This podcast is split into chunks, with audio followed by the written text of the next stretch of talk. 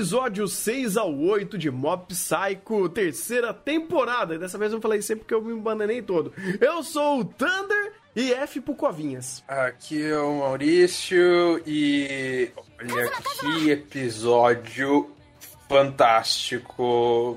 F pra Covinhas e cara, melhor episódio do ano? Ah, sim, com toda certeza. Ou, por, ou vai entrar na luta, né? Porque daí tem tantos episódios bons esse, ano que ah, ainda eu não sei qual escolher. Mas esse tá do brigando Covinhas, nossa, com certeza.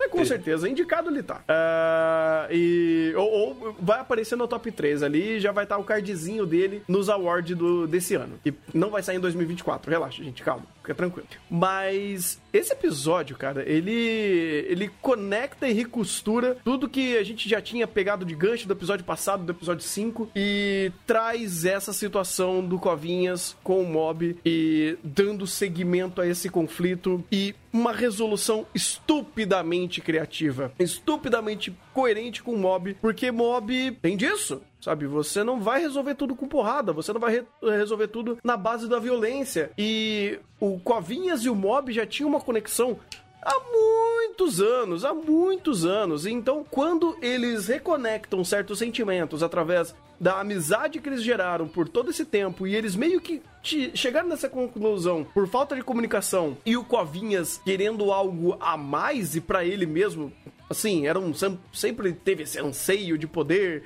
Ele começou, inclusive, em Mob, sendo um líder de um culto maluco. E quando ele percebe que essa perspectiva meio que é, não é sobre isso, não é, não é isso necessariamente que eu quero, ou meio que isso se torna meio vazio, é literalmente, ah, eu vou dominar o mundo. Tá, e depois? Sabe? E depois que eu dominar o mundo, o que, que eu vou fazer? Eu não sei o que eu vou fazer. Ah, vou tomar um café, talvez. Não sabe. E, e, é interessante porque isso vem é, e conecta essa informação. Pô, você querer é, crescer, evoluir, se tornar esse deus maluco é, e super poderoso, qual o que, que você quer disso? Sabe? O que que isso, isso vai te fazer bem? Isso vai te fazer feliz? Isso vai, vai dar propósito pra sua vida? É, e meio que entra nisso, sabe? Porque é uma coisa que o próprio mob traz. Ele não quer isso. Ele poderia, inclusive. O mob tem poder suficiente a se tornar um deus encarnado nesse mundo. Pela, pelo extremo poder dele. E é uma fórmula narrativa que a gente já vê tanto, tanto sendo utilizado em tantos outros animes, né? O personagem extremamente poderoso, ele quer fazer a supremacia dele acontecer. Só que aqui, né, a gente não tem o harém de waifus. é, como eu posso colocar isso de forma educada? Hum. É, chupando mob. Oh, pois é. é. E a questão da. Cara, de novo, o mob mostrando que palavras têm mais. Fo... Em... Nem sempre os, a força bruta resolve tudo, como você falou, as palavras as palavras podem ter mais impacto do que os punhos, ou no caso que a força psíquica. E não é de agora que o, o boss final, né, os, os grandes conflitos de mob são resolvidos para depois da porrada, com coisas que não são a porrada, né? Vamos lembrar do final da temporada passada, como que esse brócolis surgiu no meio da sala, que foi na conversa do mob com o cara lá da, do, da, da organização maligna, com ele chegando, não, vamos conversar, vamos te ajudar aqui, cara, você vai explodindo, vamos, não, vamos junto, vamos vamos dar um jeito, vamos superar isso. E te, porrada teve? Teve. Teve embate? Teve. Quando precisa ter, ter ir pra força bruta, vai, vai. Mas a força bruta não é o que vai resolver o problema. Porque a porrada pela porrada, beleza. Você estraçalhou o inimigo no soquinho, e daí? Uhum. E depois? É, o cara não vai milagrosamente virar para você e pôr seu soco me mexeu aqui, deu uma remexida do cérebro, agora eu sou seu amigo. Não, beleza. O, o, você tem poder para me subjugar ou para me frear e o fato de você ter esse poder, muitas vezes no caso do mob, é o ponto de, de parada, é o ponto de reflexão, e a conclusão é o mob virando e é. Tá, mas isso aqui não significa nada, né? O, a questão do, dos super poderes aqui, tá, mas e daí, e daí que você tem força, e daí que você tem poderes psíquicos, uh, de que isso vale, de o que, que você vai fazer com isso, e daí você tem a, a, a o discurso no jutsu. e, a, e a real batalha que é na base do diálogo. Uhum. E essa questão dos covinhas foi. Cara, é, é, fantástico porque o cliffhanger do episódio 5 pro episódio 6 é aquela coisa, né? O anime vai te criando a expectativa. Porque você já, você já você está no embate físico. Você está só que é um embate físico que, não, que diferente das outras vezes, não chegou no 100%. Então você, vamos dizer assim, o, o roteiro, o padrão de mob, né, o esperado é o mob estoura, subjuga o personagem na, na, na força bruta, depois conversa e aí você resolve o problema na, no, na conversa. Primeiro você para a pessoa, depois você conversa e resolve o problema. Uhum. Só que isso geralmente perpassa pelo mob, né? No caso dos boss de, de mob, é, perpassa pelo mob chegando no 100%. Então a sacanagem aqui, que é que é inclusive muito interessante, né? É a, é a, expectativa que você fica, porque você termina o episódio 5 no 99, você começa o episódio 6 no 99 100, mas você já começa na dubiedade da por do do que, que vai ser esse 100, porque a expectativa é a porrada o conflito tá indo pela porrada pra, pra, pra força, pra, pra subjugação. Só que a frase final que chegou naquele 99 não é uma frase de ameaça, é uma frase de desarme. É tipo, que coisa ridícula que você tá vestindo. E o mob chegando a 100, quebrando nessa reação. E daí, tá, esse 100 é. Qual emoção esse 100 tá representando? E quando você chega no episódio 6, você descobre que é a emoção do, vamos dizer assim, da, da sinceridade, do uhum. alívio. e você tem a conversa mais franca que os dois podiam ter, que, beleza, poder aqui não vai resolver em nada. Você, o Covinhas, você está esperando essa subjugação. Você sabe quanto poder o mob tem, você está esperando, você está na defensiva, você está vamos dizer assim, com o cu na mão do mob chegar e te estraçalhar. e, e até por isso você tá agindo desse jeito. Então o que o mob faz? Zero. Beleza. Uhum. A gente precisa conversar. Só que pra gente conversar, você tem que se desarmar. Como eu vou te desarmar? Você tá com medo de mim? Beleza, joga todo o poder fora. Covinhas ainda tenta. Você vê, você vê visualmente no começo do episódio 6 que ele tá assustado. Uhum. A demonstração. O mob tá zerado. E dessa vez zerado de poder. Uhum. E a partir disso você joga o diálogo. Então você, você literalmente cria a expectativa, a quebra, e daí você vai pro ponto alto, sem quebrar a estrutura rotineira de mob, que é essa questão do conflito, conflito bruto, depois diálogo, depois resolve. Uh, e para resolver o que aparentemente é o primeiro boss. Porque depois quando a gente chega no, no boss, boss mesmo, aí não tem diálogo. E faz sentido não ter diálogo, porque você não tá mais conversando com uma pessoa, você não tá mais conversando com um espírito, você tá conversando com uma, uma, uma entidade inumana. Uma entidade uhum. que tá, vamos dizer assim, está para fora dessas questões de diálogo. E daí você de fato tem a porradaria. Então é fantástico como o episódio ele funciona nessas construções quebras de expectativa e usa isso para ir construindo a narrativa e para construir os momentos. E, e é aquela coisa, né? Porque ele nessas ele vai te pegando desprevenido e por mais que você suspeite de alguma coisa, você fala, pô, isso aqui tá muito fácil, tudo mais. Nisso de construção e quebra, ele vai conseguindo te desarmar, te desarmar junto, te pegar pela emoção e te puxar para dentro do anime e vai. Sente sente que é final do episódio 6, que o Covinhas já vai de base, ou episódio 7? Não, é nesse episódio mesmo. Episódio 6 é. Uhum. Daí você tem o, o, o, ápice do, do, do, da questão, que é depois da conversa, depois que surge o problema. É. Ai, aquela cena que. Beleza. Você sabe que agora o boss final despertou. Você sabe. Você. Você volta a atenção lá em cima que você tá com o cu na mão, por o mob tá zerado. O mob não pode mais resolver isso. Só sobrou covinhas. E daí você brinca com a, com a quebra de expectativa. E no final você entrega aquela puta luta que Cara, é, é, é um misto de emoção e tristeza. Porque você sabe, o, o, o mob, ele é extremamente poderoso. O mob provavelmente conseguiria acabar com aquilo muito mais fácil que o Covinhas. Mas não tem mais a opção mob. Então a tensão fica muito maior que aquilo, né? Porque o seu personagem overpower, o seu Saitama do anime, está fora de jogo por uma rodada inteira, por um episódio inteiro. e só sobrou o segundo lugar. Uhum. E nisso, o One fantasticamente constrói tensão. Como é que, como é que você constrói tensão e expectativa com um personagem onipotente, um personagem quebrado? Você dá um jeito de coerentemente tirar ele da cena para construir o perigo. Uhum. E e no final você tem um escalonamento do plano do mob. A gente precisa se livrar desse brócolis. O mob queria jogar no oceano. No oceano não vai ser suficiente. Bora pro espaço.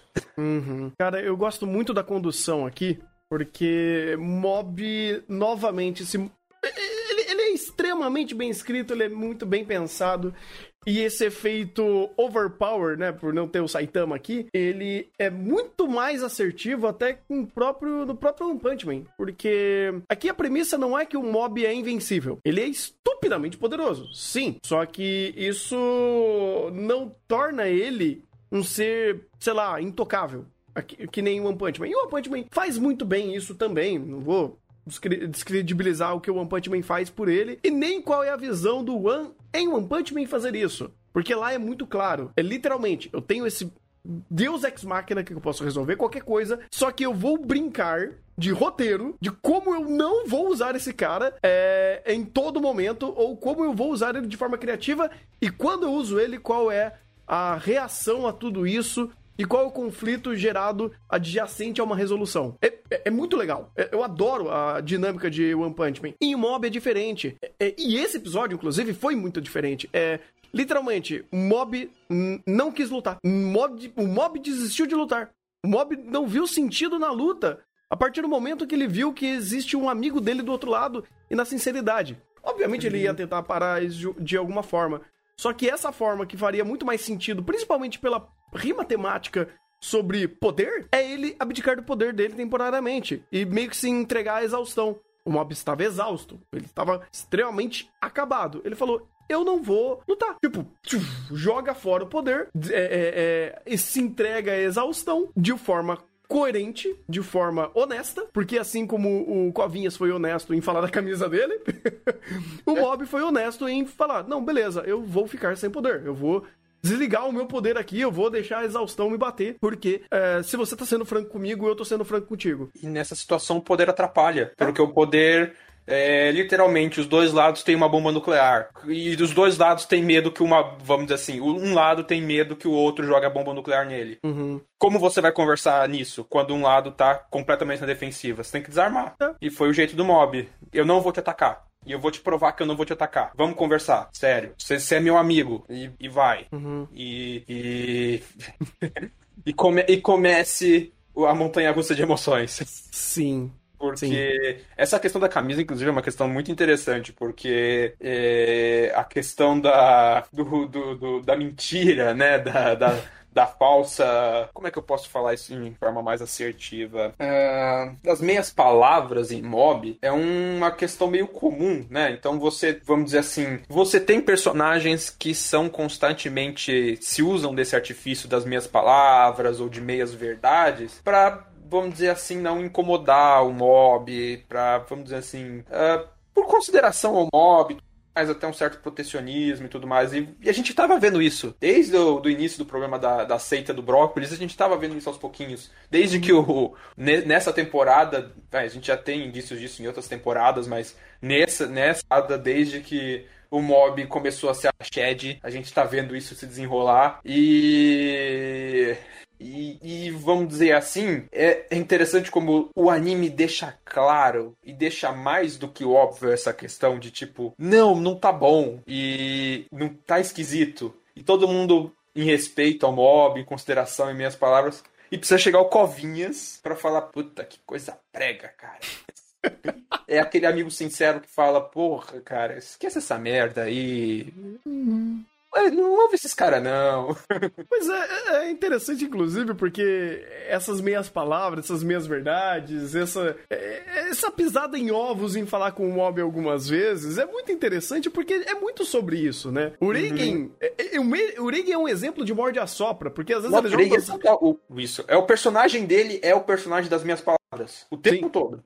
Mas ele faz o morde a sopra é, de uma forma muito consciente, porque muitas das vezes que ele fala algo, ele quer dar uma indicação ou que seja benefício próprio para ele, obviamente, ou ele quer de fato passar uma mensagem, passar uma informação, passar uma lição. Então ele, ele ser, ele pisar em ovos para falar, ou meio que é, é, rebuscar bastante as frases dele para chegar no objetivo de passar uma mensagem, ou de falar, ah, não tá tão ruim assim, faz todo sentido. E o Mob ter um amigo sincero também é interessante, porque o Mob, ele é esse personagem que ele tá é, de uma forma muito quadrada, mas ainda se esforçando para agregar, para entrar nessa sociedade maluca que ele vive, né? Dele ser um, ser, ser um pouco antissocial, dele ter uh, uma pureza, digamos assim, então, você pega alguém que é meio sincero e, e dá uh, a bicuda na porta, para ele é valioso, para ele é importante. E o Covinha sempre fez isso. Tanto que a, a, a, conversa que antes eles, eles falam é: pô, você tá se achando, né, Mob? Você tá achando que,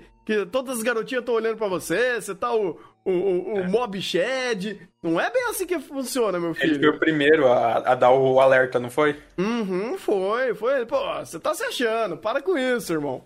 E, e é super natural, porque o Mob nunca teve isso. Então ele começa a ter um pouquinho mais de, entre aspas, fama ou olhares sobre ele, ele pode. Ele pode ter essa reação. Ele poderia se sentir muito mais incomodado excluso por conta disso, mas ele não, ele meio que aceitou esses olhares, ou pelo menos interpretou dessa forma, um pouco otimista, e falou: não, beleza, ó, eu acho que a minha forma, a minha juventude chegou. Eu consegui falar com quatro garotas em um dia. Uau, olha como eu sou Shed.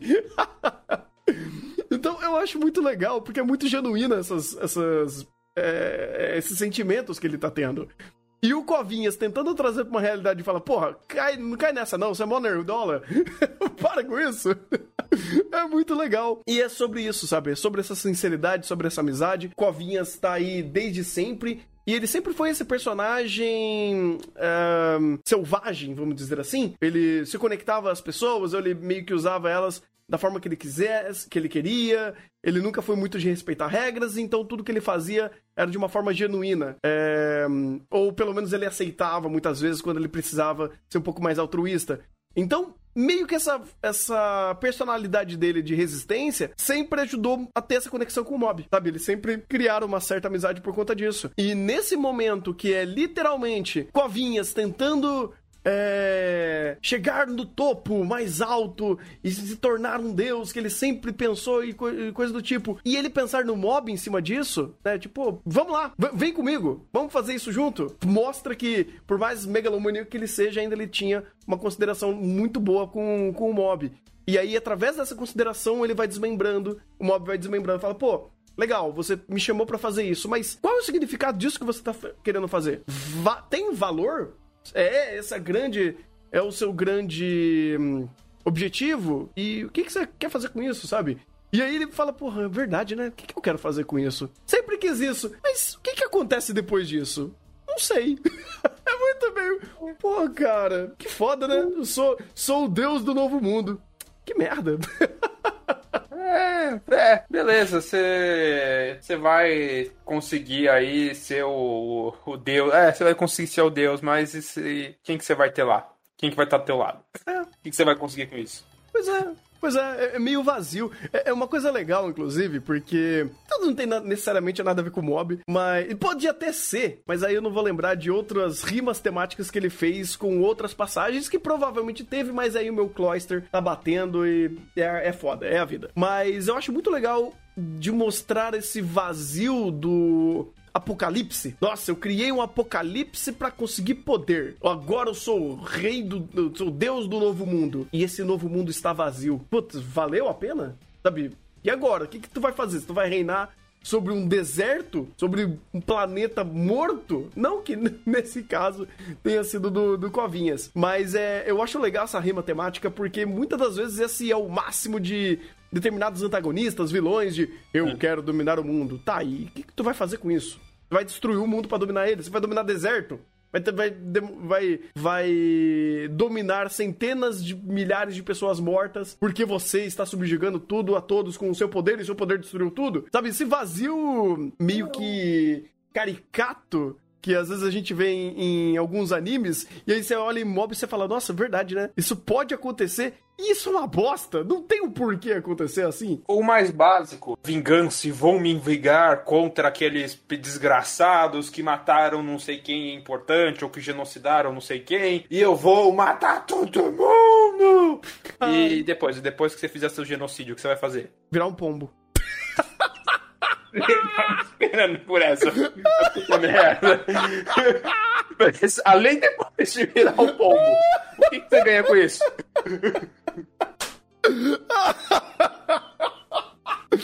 Ai, meu... Pronto, é, pode acabar a gravação pra cá. Pode acabar com essa, tá ótimo. Não, pode não, que a gente. A gente não, a gente não tá na metade do episódio 6 ainda, caralho. A gente tem que chegar no episódio 8, calma.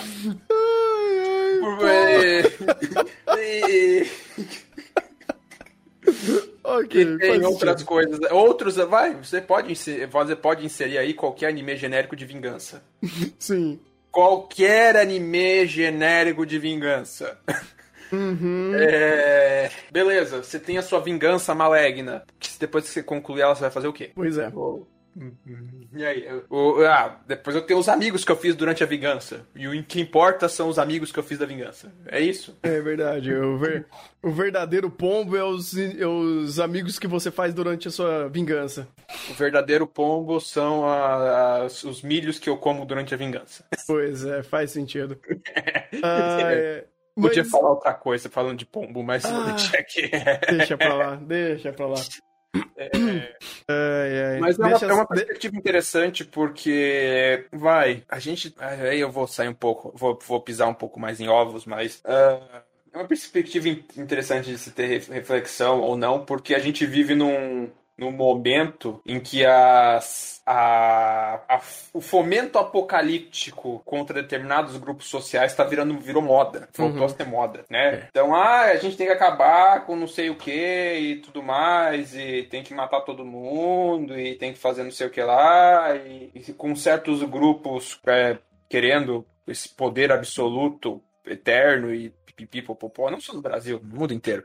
Uhum. É... E é um ponto interessante de reflexão. Não que Mob vai querer chegar nesse ponto precisamente, com certeza tem outras obras melhores para se refletir sobre a, essa questão, pelo menos vertente mais atual. Uhum. Mas ela ainda tem um interessante de poder pelo poder é uma coisa tão vazia tão psicopata. É, é uma coisa que o próprio Covinhas mostra, né? Porque o objetivo dele era ser um líder, é. um líder religioso. E mesmo assim, ele não, é, não tinha essa ideia apocalíptica de destruir tudo.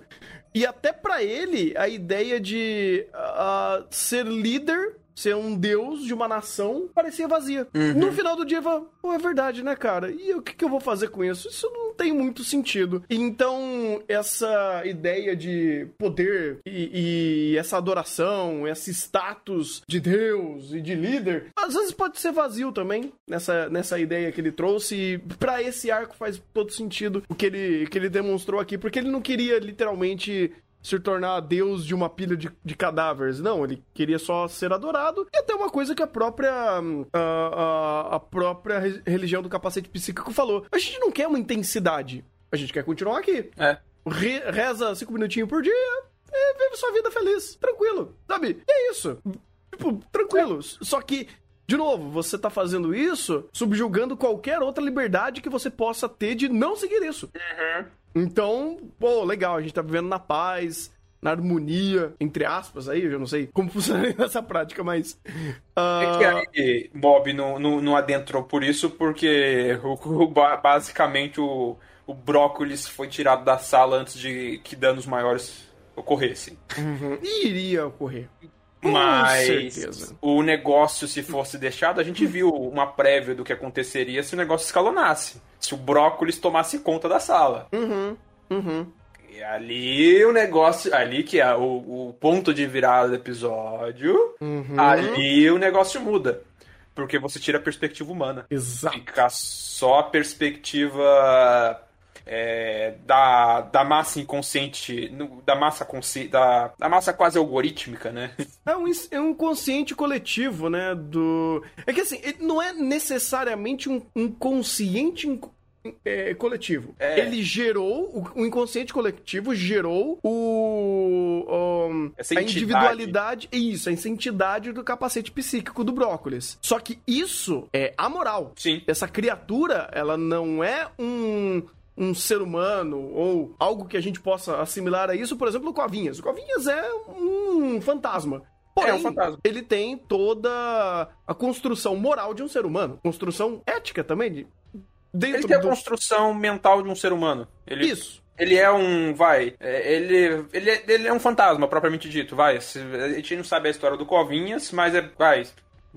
Mesma coisa que se fosse um, um ser humano que morreu e um fantasma. É, essencialmente. Tipo, em, algumas, em alguma etapa da vida dele, ele foi um ser humano no, no estrito senso, sabe? Ou ele construiu uma mentalidade humana. Isso. Esse espírito, esse, esse espírito constituiu uma mentalidade humana. Ele tem pensamentos, ele tem a lógica humana, ele tem um comportamento e ele tem a ação humana. Inclusive, outra coisa que eu ia comentar aí, já começa a entrar em produção. Cara, perceba, você tem duas entidades sobrenaturais uma entidade brócolis e uma entidade espírito. Uhum. A entidade brócolis, a entidade espírito covinhas como ele se mexe, como ele anda, como ele se movimenta, como ele age, parece um ser humano. Uhum. A entidade brócolis, ela tem um formato corpóreo humano. Como que ela se movimenta? Das formas mais bizarras possíveis. Uhum. Não é. A, a, o, é um mero formato é humano. Inclusive, outra, outra parte de construção de cena fantástico. Parece humano, mas não é. Aquilo é, é literalmente quase como se fosse uma máquina, uma inteligência artificial, aprendendo a usar aquele corpo da ali na hora que ela ganhou consciência das formas mais esquisitas possíveis. Você vê as movimentações tipo quebradas, as movimentações super esquisitas, a cena, a cena que começa um monte de, do, dos capacetes psíquicos em volta do Covinhas, você, com o Covinhas no céu, já, já deu aquela, aquele, aquele show aéreo você vê aquele monte de capacete psíquico se materializando em volta do Covinhas, você vê que um se materializa com o pé virado pro Covinhas, outro com a cabeça, outro de lado, e todo mundo aponta pro Covinhas, o raio, o raio laser, você fica... É, uma construção, assim, fantástica que você o texto já mostrava a dualidade desses espíritos, né? Um espírito humano e um espírito, uma entidade não humana. E a, e a, e a, e a, e a direção e a cena só fomenta isso com o estranhamento de movimentação, com a montagem de cena e tudo mais. E du durante o embate a porradaria franca. Uhum. Cara, se alguém fosse pegar só em aspecto de estética, eu acho que daria para tirar muito valor da ideia visual do que é esse ser. Uhum. Você tem muita coisa que agrega a visualmente ele ele transpor tudo que ele quer. Ele tem furos no corpo, que lembra, lembra aquela fobia de, de furos que as Tripofobia. Tripofobia. É tripofobia? Se eu não me engano, é tripofobia. Peraí. Deixa, deixa é, eu. Às vezes é, eu cuidado ao procurar no Google, gente. Isso, é. Não, não é muito legal. Procura no Google de texto, não, não imagens. É. é, é tri... Nossa, agora, agora eu tô. É tripofobia. É isso? Não, é tripofobia. Isso mesmo, tripofobia. Tripofobia é a fobia de você ver um monte de furinho na pele ou uma, um padrão de furos. Isso gera algum, sei lá, uma ziquezira na mente e você passa mal. Porque é... né, aquilo não é natural, aquilo lembra uma doença, um, uma, um, um enxame de verme. É, ele, o seu cérebro associa alguma coisa que não, não é bom. Aí você é. tem isso daí. Você tem uh, veias saltadas, né? Ou pelo menos uh, vergalhões de, de raízes que vai, compa que vai compactando e fazendo o corpo. E a tripofobia, junto com esses vergalhões, ele acaba se tornando parecendo veias. Uhum. também é uma, um aspecto de estranheza. Você tem ele verde, e aí remete outro a algo... interessante, porque quando era o Covinhas manipulando isso, ele dava corpo às coisas. Então você é já tinha o um aspecto não humano, esse aspecto todo cheio de furos, mas você ainda via algum grau de humanização com as cores. Uhum. Aqui não. Aqui é só a forma. só tá com a forma. É, literalmente, literalmente. E, tipo, e você pega essa, essa movimentação não orgânica e uhum. essa esse vale da estranheza que ele cria através desse aspecto não natural. Então, cara, você vai pegando todo é, toda é, é, essa checklist de coisas que ele tem e ele só por ele já passa uma mensagem, né? E muito bem criativo, muito bem pensado. a ideia também de criar esse ser através desse ambiente por um, um brócolis, né, um vegetal que virou uma árvore gigantesca. Então você a, aproveita aspecto de coloração, aspecto da própria forma, tanto de cenário quanto dos desse, capacetes, psíquicos. Então, até o formato da cabeça de brócolis que lembra um pouco Mob. Uh, então é tudo muito, muito criativo, muito bem feito. É, essa parte, não só, obviamente, a produção pela produção, mas todos os aspectos e características visuais que, que dão aqui para esse inimigo e conecta muito bem essa ideia desse ser é, amoral que está literalmente aprendendo e criando a sua consciência através desse poder maluco desse inconsciente coletivo. Que foi literalmente o Covinhas se desligou ao, ao brócolis, porque ele não viu mais sentido nisso. E aí esse brócolis criou essa consciência através de todos esses estímulos externos que ele foi recebendo, seja por ele ter sido criado pelo mob, seja por esse inconsciente coletivo conectando através do da religião criada e essa quantidade massiva de poder guardada dentro dele. Então Sim. tudo era literalmente, cara, se o Covinhas não tivesse feito o que ele fez, o elefante na sala, ou melhor, o brócolis na sala, ia dar um problema megalomaníaco aqui. Tipo, ia dar Sim. uma merda. Assim, cara, o problema já era grande. Era muito grande, porque era a primeira vez que o mob tava. Eu, eu, se eu não me engano, primeira vez que a gente ia ter um conflito amoral dentro de mob. Uhum. Não era um ser humano, não era uma criatura.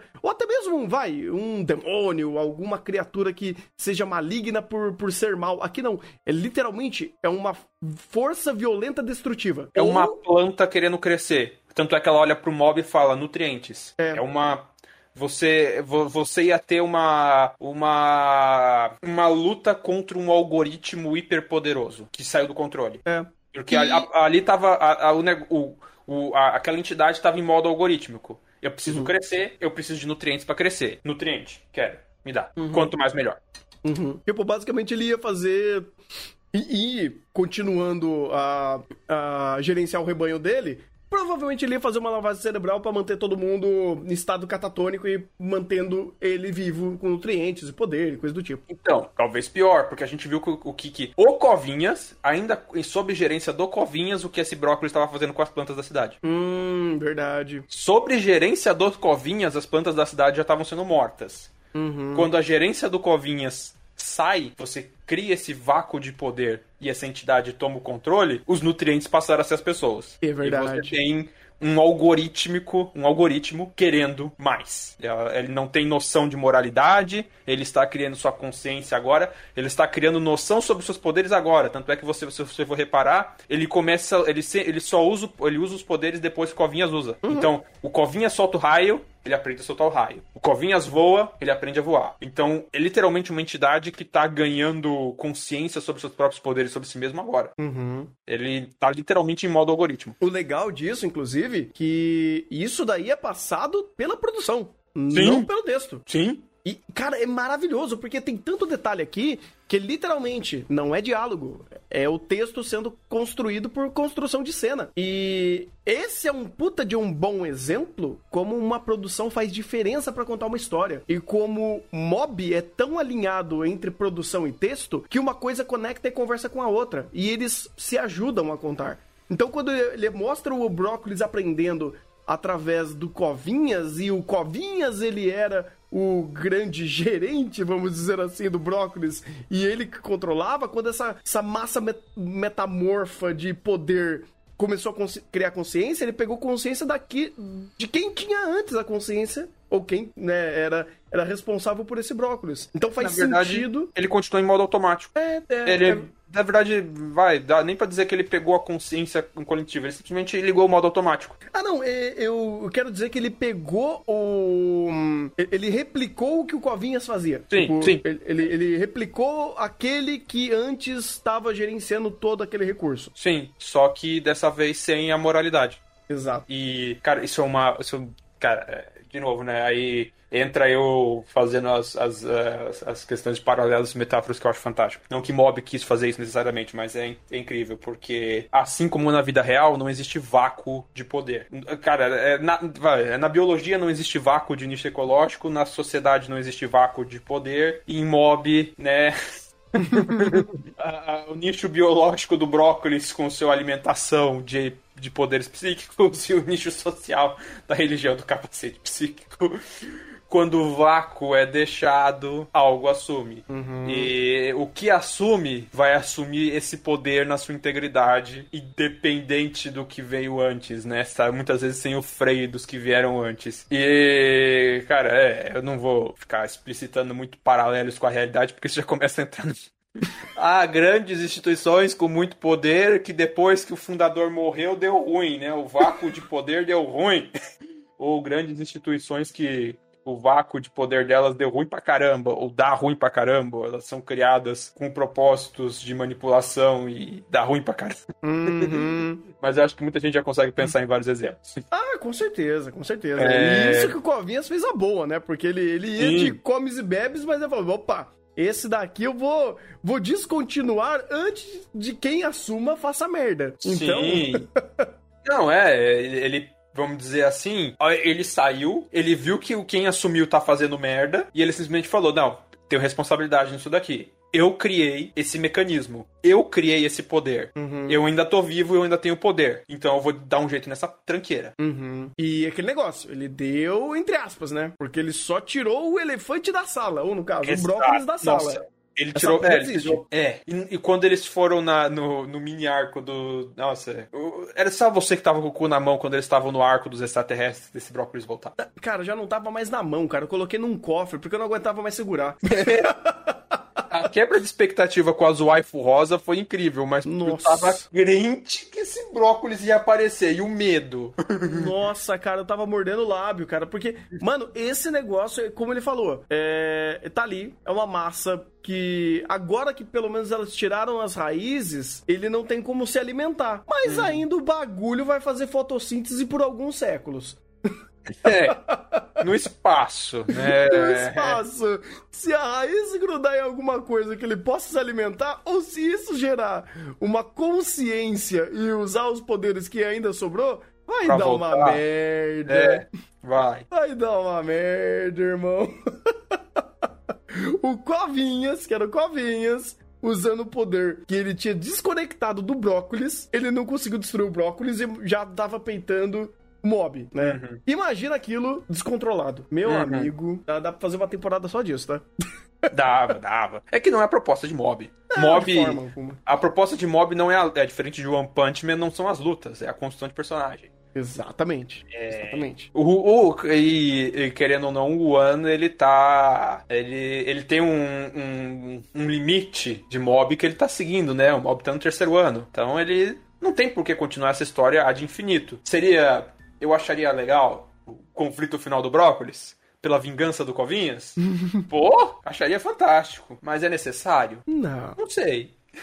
É aquele negócio, né? Tem obras e obras, né, cara? Ou melhor, objetivos, porque Sim. determinado momento, uma obra, ela talvez não faça muito sentido continuar, porque ele já resolveu uma, uma etapa que ele queria contar. E tá tudo bem, tá tudo bem. O Mob, inclusive, é uma obra que acabou. É, ele já terminou do seu mangá e essa é a última temporada e se tudo der muito certo, como provavelmente vai dar, a gente vai ter. Meu Deus, o episódio começou a tocar aqui. Uh, é, se tudo der certo, a gente vai ter um excelente fechamento de mob como um todo, e tanto no mangá quanto no anime. Então tá tudo bem, tá, tá tudo bem. É, por exemplo, vai, é, é que nem o meu sentimento completamente fanfiqueiro quando eu vi o final de Fullmetal, eu falei, nossa, a jornada pode continuar, né?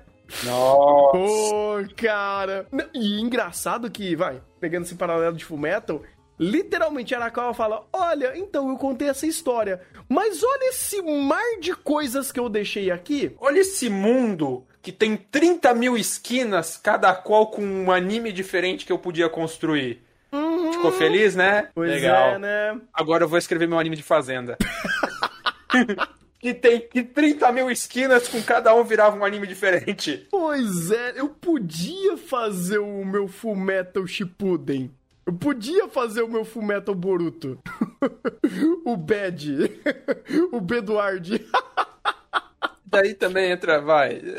É, é triste é, quando uma história é boa, quando uma, uhum. um, um, você tem um autor que sabe contar aquela história, é uhum. é triste você ver ela acabar. Ainda mais quando ela acaba de um jeito orgânico, Sim. né? Sim. É, que vai, o mundo não acabou. A história uhum. não acabou, acabou, não porque o mundo não acabou, mas porque a, a jornada principal daqueles personagens chegou ao fim e chegou num ponto que essa jornada já tá estável, não tem mais as aventuras a serem contadas, né? Que foi o caso uhum. de Full Metal. Então o, o conflito principal acabou, a jornada dos dois irmãos acabou, os principais conflitos dos dois acabaram e sobra o um mundo extremamente orgânico que você construiu. O mundo por si só já é interessante. O Slice of Life já seria por si só interessante. Pô, tem um anime de comida de Fate, o Slice of Life de culinária de Fate. Eu aceitaria, aceitaria o Slice of Life de culinária de Fullmetal. Não, Nossa, tá... Cara, eu aceitaria, aceitaria completamente o Ed é, passando. Não que ele foi tirar férias, mas que ele. Ele vivendo a experiência dele de, da, da jornada que ele tá fazendo em Lin? Não, qual é o nome daquele continente é, lá? Shin. Shin. É, eu acho que é em Shin. Eu acho que é em Shin. É. Cara, ia ser mágico! Mágico! Puta Sim. vida! Ia ser maravilhoso. Eu não lembro, ele, ele foi com, com o Al junto? Eu não lembro. Eu acho que ele foi não, sozinho. Não, ele não. foi sozinho. Ele foi sozinho. Foi, é... foi com a, aquela garotinha do panda. Ah, é verdade. É verdade, é verdade. E o novo imperador. Ah, é verdade, foi... foram os três, foram os três. É verdade, é verdade. O, o Al, ele fez ele a família dele. É, é, ele ficou. Ele... Inclusive, é, é, é, aquela coisa, a gente não teve o anime de Fullmetal, mas a gente teve aquele painel de fotos pra dar o gostinho, mas ainda dar aquela conclusão de você fala, deu tudo bem, deu tudo certo. Deu tudo certo, nossa. Ai, que, mano, que maravilhoso. E, mas, mas voltemos a Mob, porque eu tô esperando isso aqui em Mob. Vou ficar triste pra caralho quando terminar, mas ainda mais porque você tem se você não tá com o cu na mão do brócolis, no final do episódio 8, você fica com o cu na mão do mob, porque, caralho, mob, força aí, independente do que acontecer, cara. Tamo contigo, cara. Pode não ser de primeira, mas tamo contigo. Não, e é legal que Mob, ele tem o aspecto Slice of Life que ele pode abrir e desmembrar do jeito que ele quiser. Cara, Sim. depois de um puta conflito do brócolis na sala, ah, vamos é, vamos dar alguns passos para trás e falar de uma situação extremamente mundana. Qual é o problema da vez? Um outro alienígena quer. Não, não. O pessoal só tá querendo é, interagir é, ou, ou, ou, criar um, um, momento com a líder do grupo de. Pesquisadores lá, puta, deixa eu até pegar o nome dela. De extraterrestres? É, é ocultismo extraterrestre, alguma coisa do tipo. É, é literalmente, pô, estamos chegando no terceiro ano, ela vai se formar. A gente é. não leva a sério esse bagulho e ela é uma, uma pessoa muito querida pra gente, sabe? É a... Ela leva a sério. Sim. Tanto é que a... ela fica puta que curata. ela tá no terceiro ano. Hã? A curata. Aqui é. Isso. Tanto é que ela fica puta que ela tá no terceiro ano e ela leva a sério isso e o pessoal do clube só tá lá pra brincar. Uhum. E ela quer, ela quer ter uma experiência, ela quer ter a parte dela, a questão da, da, da querer ter uma interação, e daí cai a ficha para todo mundo. Pô, né? A gente precisa fazer. A gente nem acredita muito nisso, mas a gente pode fazer uma moralzinha, né? Passeio, criar um, um, evento divertido aqui pra gente do clube e tudo mais. Uhum. E é legal, tipo, pô, a gente é do cru, clube que pesquisa sobre alienígenas, eventos paranormais. A gente tem o mob. É. Mas o mob não tá lá por isso, o mob tá lá pelo clube de fomento corporal. É, o mob tá é. lá pra ficar maromba. e isso que é incrível, cara, porque você tem um, um, um aspecto muito legal de nossa, a gente tem um clube para pesquisar sobre alienígenas, paranormais e coisas do tipo. Existe um bilhão de paranormais aqui e um monte de evento esquisito e macabro na cidade. Isso faz a gente ter envolvimento maior com, por conta do, do do contexto que a gente vive que pode dar essa aresta de pesquisa? Não. Não, porque ninguém quer. Ninguém tá ali pra isso. E não só por isso, porque vários desse, porque tirando o evento do brócolis, esses eventos ocorrem em escala micro. É. Ou às tipo... vezes nem. Às vezes até macro, mas não compete a um conhecimento geral. É, ou, na verdade, geralmente é escala micro que eu digo que, tipo, não. o brócolis foi o brócolis, da, o brócolis na cidade. Porque vamos lembrar quais outros conflitos, além desse do, do, do brócolis e do que gerou do brócolis, escalonou para um dano na cidade. Não foi o da, no final da segunda temporada? O final da. É, está na terceira, né? Isso. Isso, foi o da final da terceira temporada escalonou para esse. Mas antes disso, o que, que teve? Puxa. Aí a gente passou tá, literalmente tá... duas temporadas de mob Pra, uhum. pra, chegar no final da segunda e você ter um conflito que gerasse dano real na cidade. Dano significativo na cidade. Porque uhum. antes disso você teve aquele cara da peruca que ah, apareceu no noticiário. Que o mob fez? Ah, ele, quebrou, ele quebrou a escola.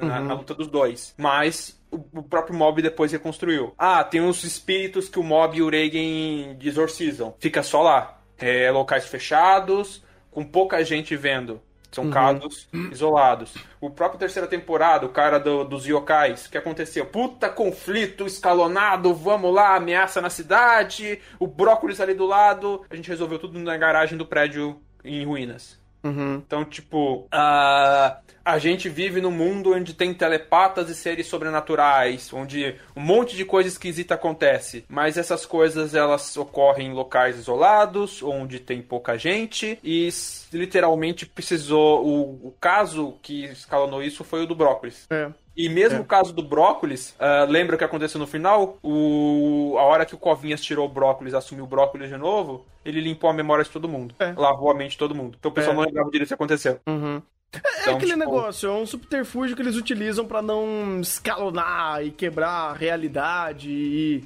Uhum. e fazer um negócio meio, meio MIB aqui, né? Uhum. Mas ainda assim, o ponto do, de poderes, poderes psíquicos desse mundo é algo natural e não ganha escalas em si ou pelo menos eles ocorrem em pequenos núcleos que não têm um impacto geral. E muitas das vezes essas histórias acabam virando só histórias, contos, fábulas e que nem a gente via aí na primeira temporada. Ah, surgiu essa, essa lenda urbana. E aí, o que, que é, sabe? Vamos investigar, vamos ver se, se isso faz sentido. É, e, tem poder realmente de destruição em massa? Dá pra contar nos dedos. Tem um mob, o chefe da garra, que foi o, o cara que, do, que gerou o brócolis, junto uhum. com né, o vazamento de poder dele gerou o brócolis. Quem mais? Cara, eu não acho que o Ritsu tenha, eu não acho que tem. o Kanazawa tenha, o... O outro lá que tá fazendo o Serizawa, eu também... Ah, o Serizawa, ele é bem forte. Sim, mas eu não sei se o poder dele chega no nível de, vai, destruir... A destruição de edifício, sim, mas... É, ele, ele poderia fazer um estrago, sei lá, em um, em um prédio, em um local assim, Sim. mas eh, nada que, tipo, ganhasse uma escala, por exemplo, nível o brócolis. Sim. Né? O Mogami. O Mogami era, mas o que o Mogami fez ficou autocontido também, né? Quando o Mogami fez o que fez na temporada passada, também era autocontido de uma certa forma, né? Uh, mas ainda assim, nenhum dos eventos, tirando o próprio brócolis, que ainda também foi revertido, gerou algo que gere um engajamento muito grande dessa curiosidade de pesquisa. Tanto que, de novo, uh, existem pessoas que sabem que o Mob é telepata, que, que, ele, é, que ele, é, ele, tem poderes psíquicos. Algumas pessoas começaram a ter poderes psíquicos ou, ou começaram a mostrar que tem poderes psíquicos também. Algumas pessoas daquele grupo sabem disso, mas mesmo assim, isso não é suficiente para gerar engajamento e vontade de pesquisar ou manter esse grupo rodando em cima dessa temática. Tanto que o, o clube de telepatia, ele literalmente é desfeito, ou pelo menos a, a. Qual que é o nome dela? Deixa eu pegar aqui, eu esqueci de novo. A. A Kurata, ela, ela se enche e fala: Não, chega, a gente não fez nada aqui. Uhum. Três anos aqui, matando tempo, eu tô saindo da escola, a gente criou uma amizade, mas isso daí, sabe, meio que perdeu o sentido. Perdeu o sentido do, do clube, é, da temática, do, do propósito do, do clube, sabe? A gente não fez nada. A gente. Pô, é. a gente não, não, não teve porque... uma experiência sobre é, essa nossa temática. E, cara, é um negócio muito pequeno. Vai, por, por um conflito que estava sendo mostrado até então, é uma coisa muito, sabe, pegando uma tangente maluca, mas mob pode. Mob é sobre isso, sobre eventos cotidianos que acabam ou não escalonando para conflitos maiores ou podendo ser é, pelo uma cascata de eventos ou não. Essa personagem, por exemplo, ela estava completamente vivendo a vida dela enquanto tudo estava acontecendo em todas as temporadas, sabe? Sim. É, é, é uma personagem que está sempre em tela. Sim. Sim. Todo- ela pode não estar nos principais arcos, assim, do, onde a coisa escalona mais, mas quando o Mob volta pra escola, ela tá lá. E aí, Mob, é... quando é que você vai despertar os. Ela, inclusive, ela- não era ela que tava é, incentivando o Mob na questão do capacete psíquico ou era outra? Era outra. Era outra, era outra. Era outra. Era outra. Ah, mas era uma das que sabia que o mob tinha, tinha poderes psíquicos e ficava lá querendo incentivar o mob a mexer com isso. Literal, e daí entra outro ponto, né? Ah, eles não fizeram evolução nenhuma nessa questão do clube dele de coisas sobrenaturais. Porque essa questão partia só dela. É. Que foi o conflito desse, desse episódio. Uhum. O interesse principal partia dela. O resto eu achava, ah, legal, legal. A gente Uhum. só quer matar tempo. A gente só quer ficar na boa. É, aqueles clubes de. que eles existem só pra uma galerinha se reunir pra não fazer nada, pra não tá tendo algum clube especi- específico que. É de, de fato, tipo, no Japão você precisa. Você, você tem que. Algumas escolas, no caso, necessariamente você tem que participar de clubes. E algumas dessas pessoas só não querem participar de porcaria nenhuma. Então faz clubes fictícios pra matar tempo. E é o que eles Sim. estavam fazendo. Engraçado eles juntando até com um clube de fomento, tempo- de fomento corporal, né? É, na verdade, ele, o, o- porque o clube deles não existe na prática. Quem existe é o clube de fomento corporal. Uhum. É verdade, é verdade. Eles, Eles não têm membros suficientes. É, é, é, eles parasitam o clube de fomento, é verdade. Tinha, tinha esquecido. Cara, o- muitos é que o- detalhes da primeira e segunda temporada eu esqueci. Eu abertamente falo que eu esqueci. Inclusive, se eu tô dando alguma orelhada, por favor, me, me, me avisa. Sim. Porque, cara, é tão rico, mob, é tanta Sim. coisa que aconteceu, que sim, eu vou acabar esquecendo coisas que passaram é, por detalhes ou construções prévias. Não que eu, eu necessariamente me sinta perdido por conta disso. Mas é muitos detalhes que, por exemplo, essa personagem eu sei que ela apareceu várias vezes e tiveram várias conversas que costuraram a esse momento. Isso eu sei. Eu não lembro quais foram e quais são os momentos. Porque o Thunder tá com o Cloyster.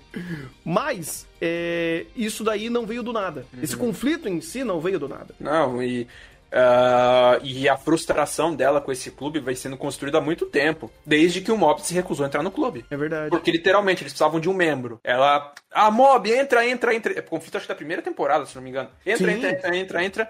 Onde o Mob entra, fomento corporal. É muito bom, cara, é muito bom. E, e daí você vai escalonando, né? Isso, o, a, o descontentamento dela com essas questões vem desde a primeira temporada. E, o, e literalmente a gente acompanhou três anos de mob na escola. O, o, Mob não tá no terceiro, tá? Ele já tá fazendo aquelas coisas aquelas coisas de, de Ah. carreira, não tá? Pô, mas aí o Uritsu tá na escola ainda. Eu acho que ele tá no segundo ano. E o Uritsu tá no segundo, terceiro. hein? É, Eu porque não sei, eu não sei. o Uritsu é mais velho. Você é mais Tipo, velho? É, é. Chat, se vocês quiserem dar uma ajudinha É, aí, eu tô chat, a gente, a gente esqueceu. Pô, o Cloyster tá meio coletivo, cara. O, o, o capacete do Cloyster tá foda. Ele tá no. O Uritsu é mais novo? Ah, não, não. Pera, É, eu pera, tinha essa desconfiança. Pera, pera, pera, pera. Ago- Agora, agora eu tô confuso. Vamos lá, vamos pra, pra fonte de todas as informações de anime. Wikia. Wiki. ah, meu Deus. Ah, Vamos meu lá. Deus. Puta vida, cara. Será que o Uritsu é mais novo? Puta vida, peraí, peraí, peraí. Isso, eu, tô- eu realmente... Ele chama o mob de Nissan. Nissan seria... Agora, meu Deus do céu, até isso eu esqueci. Nissan. Ah, irmão mais velho. É, não, tá certo. Tá certo, o Uritsu é mais velho, pô. Pochete! Pochete! O Bob tem 14.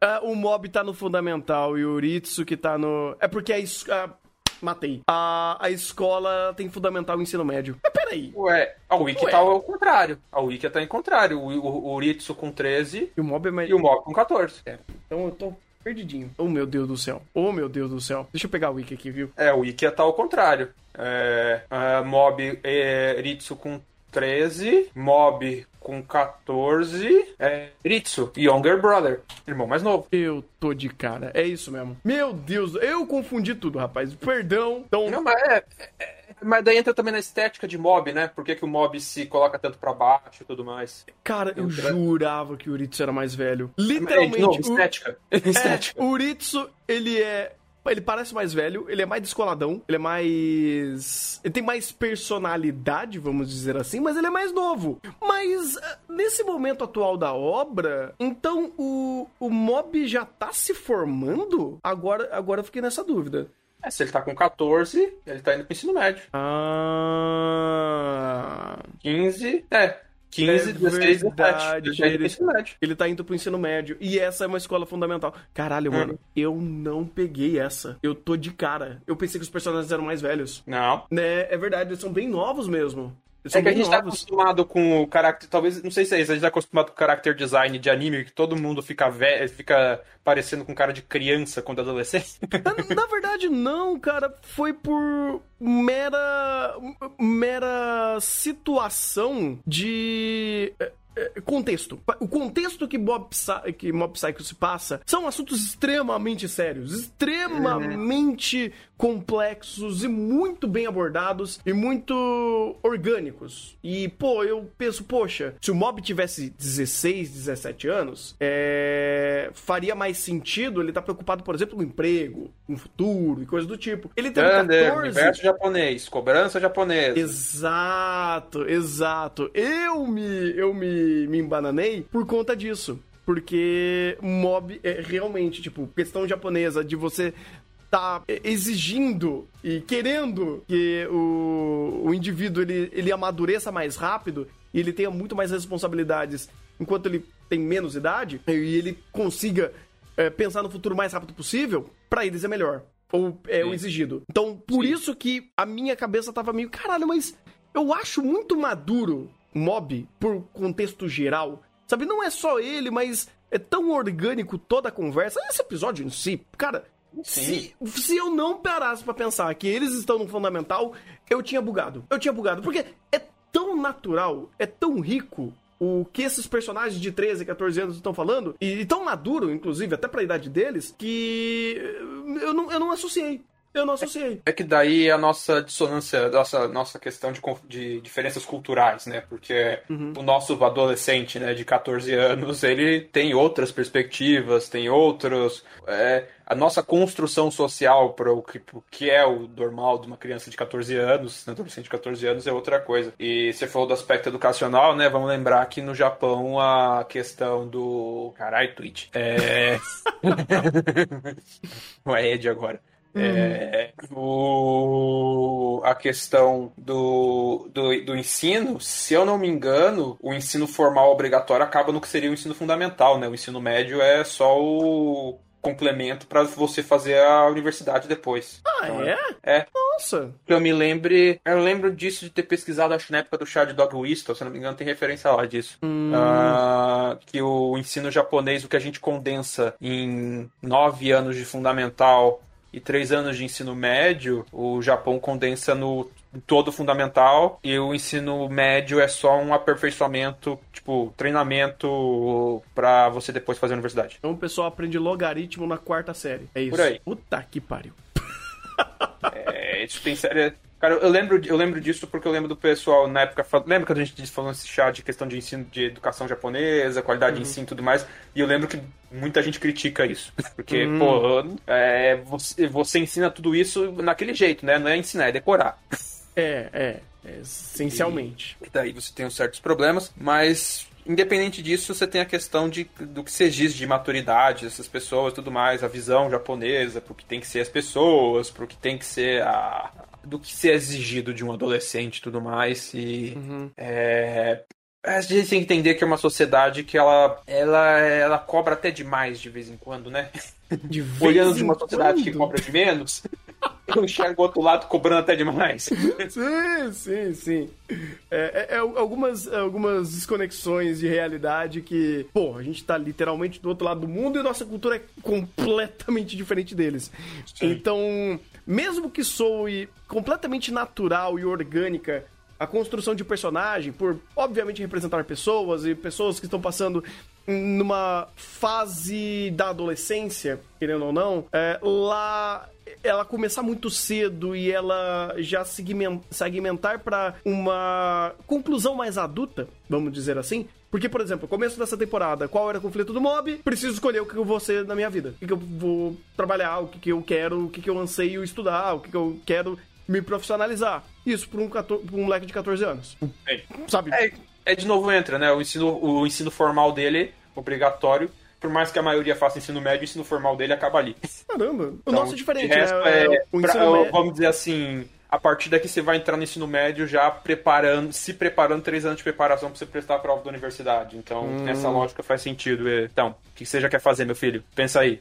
Peraí, mas no Japão do fundamental você pode pular pra faculdade caso você consiga? Não, não, mas tipo, Ah. o ensino médio já é um ensino preparatório pra, pra universidade. Ah, tá. Entendi. Sei lá, vai que faz o ensino fundamental, a pessoa, sei lá, quer uma área específica, faz um curso pra essa área específica, ele passa numa faculdade específica. Eu não sei se. Não, mas se não, mas por exemplo, se a pessoa quiser largar o ensino médio e viver o ensino fundamental e só viver de fundamental, tipo, não é que nem aqui que, por exemplo, por lei a pessoa tem que estar estudando o ensino médio. Tipo, Ah, o ensino obrigatório é até os 18 anos. entendi. É até o terceiro ano do ensino médio. Uhum. É, Faz lá sentido. para antes. Tanto é que, por exemplo, vai, pulando de anime. Maiko-san, quantos anos elas têm? Elas não vão na escola, elas não frequentam a escola. É uma outra carreira, é uma outra perspectiva. Hum. Elas fizeram todo o ensino básico, elas fizeram toda a formação obrigatória, mas você tem ali adolescentes, de muitas delas lá de 15, 16, 17 anos, algumas mais velhas, que estão ali porque a carreira delas é outra. E não, não cursam ensino. Não estão cursando o ensino médio. Hum, caramba. Apesar de, que, se eu não me engano, se você pegar os dados, vai, 80, 90% dos japoneses cursam o ensino médio, porque a pressão pra você entrar numa universidade lá é só um pouco alta. Sim. E até pensando, por exemplo, vai, carreira é, esportiva, que teoricamente, se você fizesse até o fundamental, você já teria o ensino, o ensino básico pra você seguir dentro da sua da sua carreira. Mas lá o, o a, cadeira- a carreira acadêmica é, é conectada com a carreira esportiva. Então, você ir pra ensino médio, faculdade e, e- e seguir dentro da- do seu esporte, uma coisa é conectada na outra, né? Faz Tanto sentido. é que, vamos, vamos, de novo, outro paralelo. Vamos lembrar de Silver Spoon? Qual que era o dilema, a, a crítica do, do pai do Hatken? Por que, que você não foi para um ensino médio preparatório para você entrar numa universidade top? Porque você foi fazer escola técnica. Ah, é verdade. Silver Spoons fazem escola técnica, sendo que teoricamente seria o ensino médio. Nossa, cara, minha, minha mente tá explodindo aqui. É, é outra perspectiva de ensino. É Uhum. outra perspectiva de ensino, é outra mentalidade, é outra filosofia. Uhum. Tem seus méritos e tem seus deméritos. Ah, sim, sim. E tem seus outros objetivos, né? O objetivo de ensino brasileiro é outro. É formar mão de obra barata e desqualificada. Ai, meu Deus. Por isso que é barato.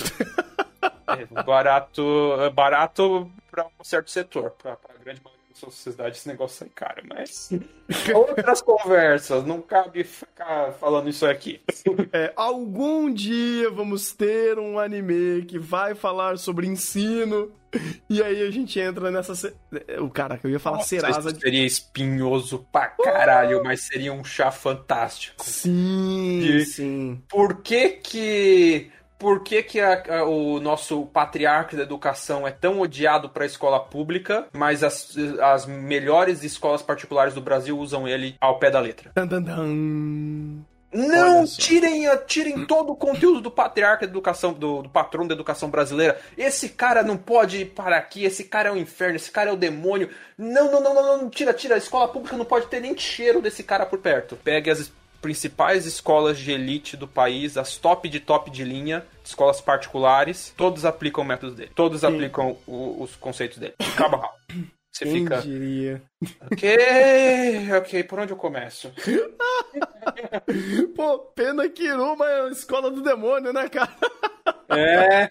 Será é. que lá em Iruma também aplicam essa prática? Cara, eu não sei, que eu não. Eu não... Pra quem não percebeu, eu tô falando de Paulo Freire. É, mas eu não, não, não- nunca estudei Paulo Freire o suficiente pra, pra, enten- pra saber. Tipo, eu, eu reconheço o básico de algumas coisinhas, mas, cara, é uma coisa ali dá pra ver, mas não é muito a pegada de Iruma. Sim, É. sim, sim. Mas vo- voltando a mob. Uhum, não, eu É. sei, eu sei. A gente fez um.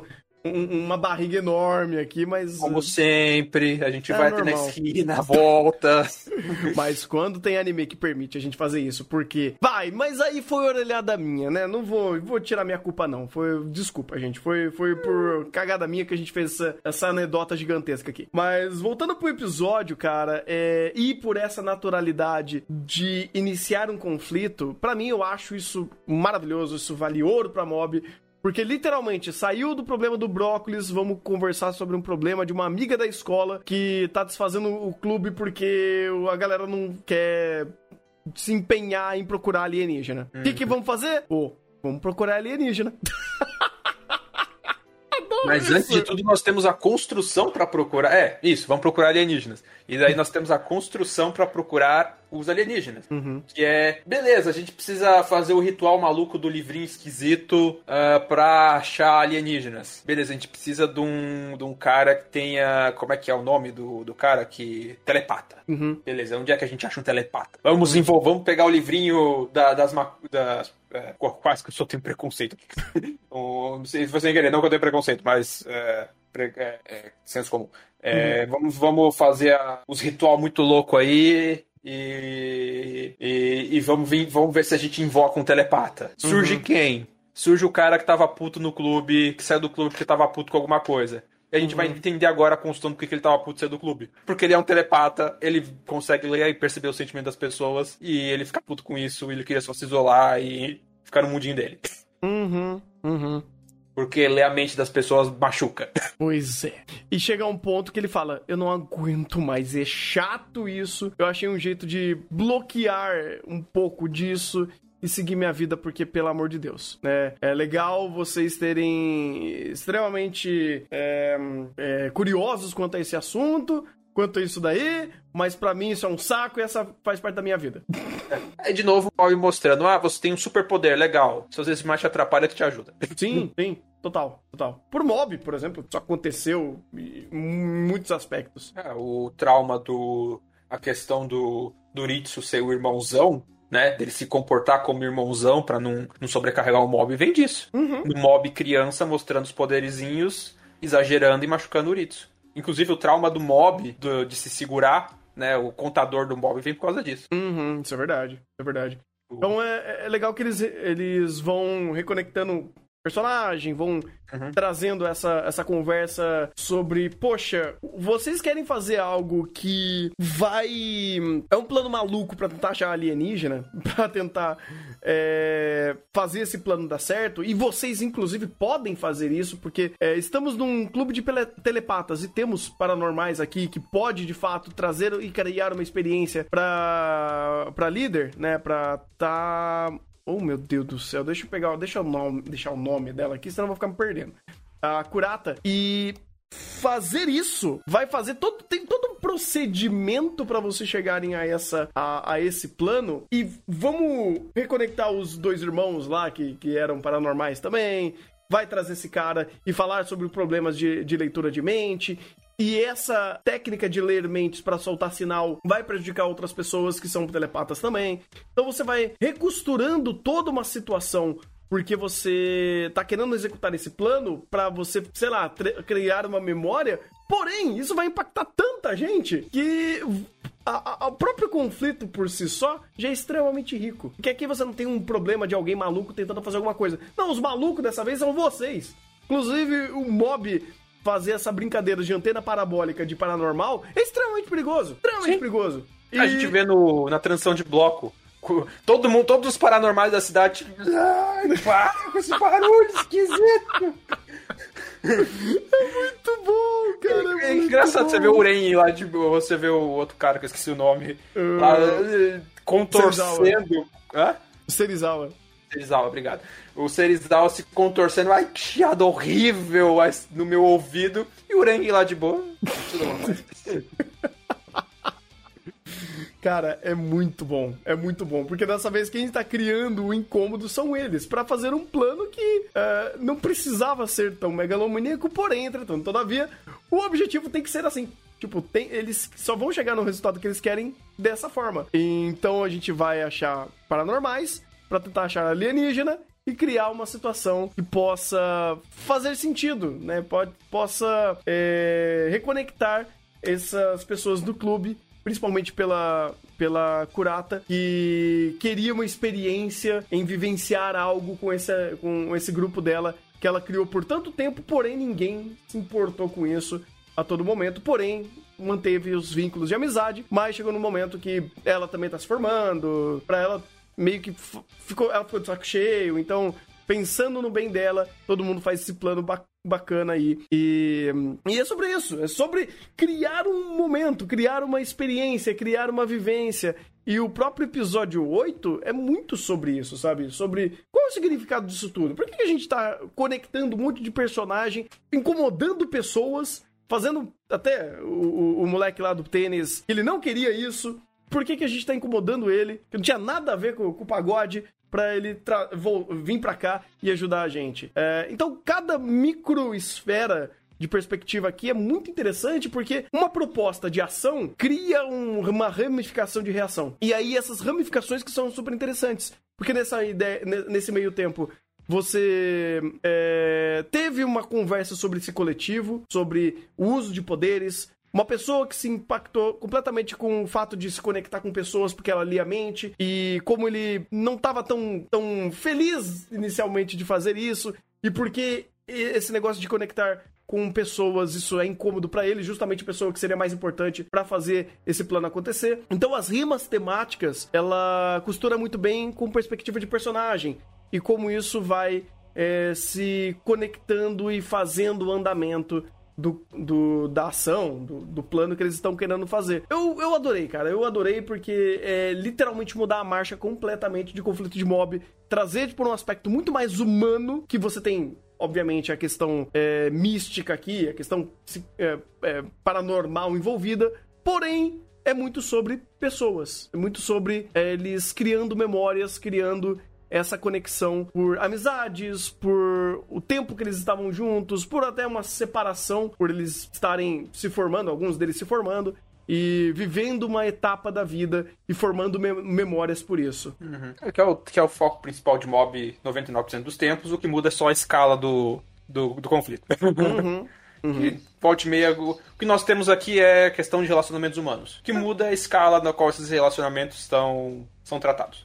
É, ah. Algumas vezes essa escala leva a brócolis interplanetários, e outras é a discussão do clube de para onde vamos na nossa excursão final de, de final de ano. Uhum. coisa básica, coisa básica e tá tudo bem. É, esse, esse, é mob, essa é a proposta de mob. Tá, uhum. Tá, tá, tudo perfeito. Uhum. É, é, muito bom que isso vai vai conectando e chegando de fato até o episódio 8 que esse episódio 8, aí, aí ele me pegou. Aí ele ah, me pegou. Senhora. Cara, Mob me ganhou. Tipo, ele, não, é que ele, ele me ganhou porque eu comprei a ideia de mob e eu por coisa tipo. Não, ele me venceu. Eu não sei o que falar desse episódio. Eu, não, eu... Tá, eu, eu, sei o que falar a, da jornada. É. Incrível. Maravilhosa. Puta, jornada até chegar ao, ao topo. E a expectativa quebra duas vezes, inclusive, expectativa do de fazer o ritual e a quebra porque o ritual era uma grande mentira. A expectativa de, do esforço e a quebra com o de fato vir alienígena. Eu acho que é uma tripla, porque a construção da expectativa dos alienígenas e a quebra porque não era safe mesmo. Então, a, a, a ideia do jogo de de expectativa que esse episódio cria é maravilhosa. É maravilhosa é, de uma forma, vai, ampla do que o episódio conectou e do que ele fez. Mas separadamente, em detalhes e etapas, puta que pariu. Chega na etapa final eu falo, não, não sei, não sei. Eu vim aqui completamente de peito aberto para conversar porque eu não tive nenhuma conclusão daquele momento. é, é, aí vai entrar um ponto que eu vou criticar Mob, porque, caralho, esses alienígenas vieram do nada. literalmente do nada. Viagem no ácido louca. Não foi ruim. E eu não vou dizer que saiu do tom de mob, que quebrou, que destruiu o mob. Não. Ele só foi algo tão aleatório que meio que tipo, ok. Tá, você me pegou desprevenido, mas você me pegou desprevenido porque não tinha como se prevenir disso. É, é, é um negócio que foi literalmente, vai, construção e quebra de expectativa, construção e quebra de expectativa, e mesmo no final, literalmente, é, construção e quebra de expectativa pela bizarrice, pela, pelo LSD, pela pura louca viagem no ácido. É, porque, vai, indo pro começo. É, é, interessante a jornada, né? É interessante começa. Acho que começa no episódio passado, a piada do, do Reagan acordando, acordando atrasado. Uhum, então sim. você já começa lá atrás, tipo, de novo, né? E, e, o brócolis saiu da sala e tudo continua como sempre foi. O Reagan uhum. fazendo as presepadas dele e, e, tentando se mostrar, manter a fachada dele, né? Do adulto responsável, inteligente, super poderoso. É... O, o, pessoal do clube ali, o outro carinha lá, o telepata também, tipo, tentando manter a fachada dele lá, não, eu trazei porque, né, tava muito afim. A outra garota lá também, tipo, é, eu apareci aqui, mas não tô muito a contragosto e tudo mais. Então você tem a, as fachadas sociais, né? As máscaras ali de todo mundo, todo mundo mantendo seu estereótipo, seu jeitão. E beleza, vamos pra montanha, vamos pra trilha, é, direção segura, parece Parece o pessoal dirigindo para ir para fazenda lá da universidade. Direção super segura. Só que só que aí eles bateram na árvore, graças a Deus. No nosso caso lá, ninguém bateu em nada. Se batesse, não ia ser tão devagar. Meu Deus. É. Uh, e você e é interessante como você vê as dificuldades da trilha, né, a, servindo de pretexto para os conflitos e esses conflitos indo derrubando as não as máscaras, mas indo derrubar os, o status dos personagens e uh, vai, você traz honestidade pelo conflito. Então você. Peraí, uhum. É só pegando gancho aqui do Maurício, é literalmente você você vai tornando a, a própria vivência deles, essa experiência orgânica que, como vai, a própria conclusão diz, é o que vale a jornada. Uhum. Porém, a jornada tem valor, né? E, a, uhum. e essa e é o que eles estavam procurando, de uma certa forma, a reconexão desse grupo, porque o objetivo era ver esse alienígena. Porém, uh, ao longo do caminho, uh, as dificuldades, as interações, o cansaço, algo que é completamente quebra da, da, da monotonia deles, torna isso uma experiência, uma vivência, algo diferente que você vivenciou com pessoas que você gosta, e seja talvez não uma experiência tão legal de se perder no meio da mata, vomitar no carro, e, ter, é. ir no banheiro no meio do. No banheiro, né? Mas se aliviar no mato e, e, ter toda essa vivência de você literalmente estar seguindo uma trilha perdido e, e se estressando com, com toda essa situação. Porém, entretanto, todavia, ainda assim é uma experiência. E é sobre isso, é sobre ter uma experiência com essa galera que você vai acabar, é, talvez não continuando a sua jornada da vida junto com eles, porque cada um pode tomar um rumo, eles só estão ali porque eles estão nesse momento da, da, da, da escola, né? Nesse ensino fundamental, porque eles estão nesse mesmo gru grupo. É, e se acabar ali, talvez eles nem continuem junto. Porque eles estão ali meio que por comodismo, né? Eles estão ali. Ah, aquele grupo é comodismo. É, é. Não, é, não só isso, mas é porque eles, eles estão acomodados a um, a um grupo que Sim. eles só criaram porque eles não quiseram se comprometer a nada. Tanto que eles estão junto com o clube de é, fomento corporal e o objetivo do grupo não alinha o objetivo. Literalmente, estão matando tempo. Tanto que é uma crítica que a Kumata traz curata, que a curata faz. Pô, vocês não estão aqui pro, pro, pra ter o clube de pesquisa psíquica. Não, vocês estão aqui só matando tempo, assim como eu também. Mas. Sim. Isso meio que perde o valor. E o valor disso era a reconexão, reconexão através dessa jornada, literalmente. Sim, e, é, e daí, é, voltando ao ponto que eu parei, é, é, é interessante como, tipo, conforme os, conforme os, os problemas vão chegando na trilha, conforme as dificuldades vão, vão chegando, os conflitos que estão inerentes aos personagens desde o começo vão aflorando, né? Conforme o calo aperta, começa a doer e você começa a falar que tá doendo. Uhum. E, e, nisso você tem a, a, o, a construção do objetivo final desde o começo. Porque o objetivo de ver os aliens, na verdade, no fundo, não era ver os aliens. Uh-uh. Quando a. É Kumata, né? Isso. Quando a Kumata tá na sala de aula, refletindo da vida, pô, vou me formar e eu não tenho uma experiência legal com o grupo, né? É, é isso que ela fala. Ela não fala, pô, vou me formar e nunca vi aliens. Ela, a reflexão dela é, pô, vou me formar e eu não, não, não tive uma experiência com o meu clube não tive uma experiência legal, uma jornada legal com o meu clube. A gente não uhum. fez nada. Então, desde o começo, uh, o importante era a, a, a, os amigos que a gente fez pelo caminho. A jornada e as experiências com os amigos que a gente fez pelo caminho. O Alien sempre foi o subterfúgio para isso. Uhum. Desde o começo. E, e, é interessante como agora que esse clube está separado, você pega essa montagem da, da parte do clube querendo se redimir. Então, mesmo que o calo esteja apertando, que as dificuldades da trilha estejam apertando, e fazendo com que alguns personagens que estão mais fora da situação comecem a fazer oposição, né?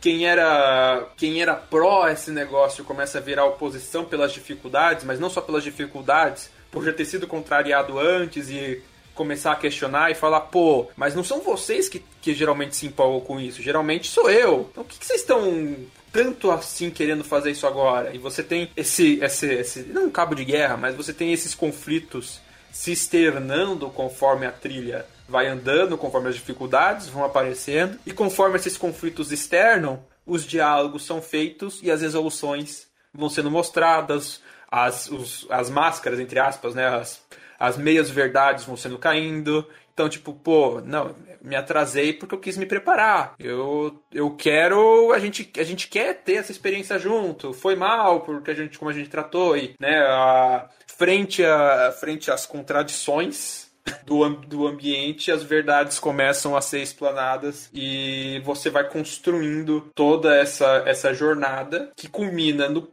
no cume da montanha. E, e você tem o, a construção final de tipo, pô, a gente chegou até aqui, beleza, a gente já teve uma experiência. A gente esqueceu o livro, mas pô, a gente leu esse livro. A gente sabe. E eu, eu, eu, li, eu me preparei, eu, eu fiquei na internet, então eu lembro como é que é. Então, bora! Bora fazer essa experiência? Aí vai lá, um constrói, começa, o cringe toma conta da situação, mas depois, beleza. Não vai ser só você. E vamos indo, vamos indo, vamos indo. E depois que Mob já te entregou o que você esperava, que era a jornada e as amizades, ele te entrega o a mais. São os aliens. E daí você tem a viagem no LSD, que é a parte que super bem feita, super bem animada, coerente com o mundo sobrenatural de Mob, mas completamente inesperada, porque se a gente for pegar se vamos dizer assim, se a gente for pegar os, os, os, os, elementos, né, os próprios narrativos que apareceram em cena até agora, o, a, a, o esperado é o brócolis, uhum. não o ET Bilu. E quem o aparece ca... são as Eteias Bilu. o ET Bilu Kawaii, mano. Nem fudendo. Cara, metade desse episódio mostra que o verdadeiro mob é os amigos que a gente faz pelo caminho. Sempre foi. Sempre foi. pois é. E do meio pra frente é ácido. É. É ácido. Eu falo, meu Deus. E é um negócio muito louco. Uh, tem outro aspecto que esse episódio fez que ele trouxe uma direção diferente. Eu não sei se ele estava fazendo alguma referência ao uso de enquadramentos, a esse tipo de estética muito mais quebrada do que o já, mob já é. É. E ele, ele me lembrou até um pouquinho de Sono Boy, é, em alguns Sim. aspectos de tornar personagens orgânicos pela movimentação e, e fazer eles serem extremamente fluidos e naturais e agregar estética através disso. Uh, toda a jornada da, na, na floresta foi isso. Eu imagino que tenha sido escolha do diretor do episódio. Posso até procurar depois aqui. Mas, além de tudo isso, né, o uso disso tudo foi muito agregativo porque deu essa, essa ideia desse. De, de, dessa jornada orgânica, né? E esses aspectos para mob fazem todo sentido, porque ele, ele se aproveita dessa estética. Até a estética dele é ótima para fazer isso. Então, você fazer o personagem mover com muito mais naturalidade, com esse com esse character design mais mais limpo, vamos dizer assim, menos rea ultra realista, mais cartunesco, ele agrega muito. É diferente, por exemplo, quando Chainsaw tenta fazer isso. É, é mais esquisito. É, tipo, Uh, por Mob ter um character design mais simples e já naturalmente mais fluido, ele brinca mais com o design de personagem, designs, vamos dizer assim, quebram, mas quebram com mais propósito, mais frequência. Tipo, não quebram que eles são, né, erradamente inconsistente, mas a direção brinca com os character designs que, por serem simples, podem ser mais facilmente deformados para construção de cena e construção de, de narrativa em função da cena e da direção. Uhum. É, ele se aproveita dessa estética porque é, você quebrar e fazer uma inconsistência com o character design simples ele é mais entendível do que você ter um character design ultra realista e quebrado nada, né? Porque daí você começa a entrar no Vale da Estranheza. Uhum. É, Chainsaw, né? Porque, cara, uhum. Chainsaw é bonito, bem feito, mas tem umas cenas ali que você fica... Que? É. peça demais desse negócio. É, é mesma coisa. Que eu diria isso. Não, mas é, é aquele negócio. É, pensa essa mesma, esse mesmo uso de ultra fluidez e ultra expressão em animes que fazem isso, mas fazem bem. Vivi e Violet Evergarden. São dois animes ultra realistas. No caso de Vivi, Sim. tem um outro uma, uma outra camada no uso disso. Né? Porque tem o lance de androides e coisas do tipo, tem muito mais significado, inclusive, a reação não orgânica quando é criado no visual, mas em Violet tem isso. Ele é ultra, ultra expressivo, ultra é, realista. E ele não quebra, o, ele não entra no Vale da Estranheza porque ele não se propõe a a ser mais real do que ele consegue ser na mídia que ele é. Né?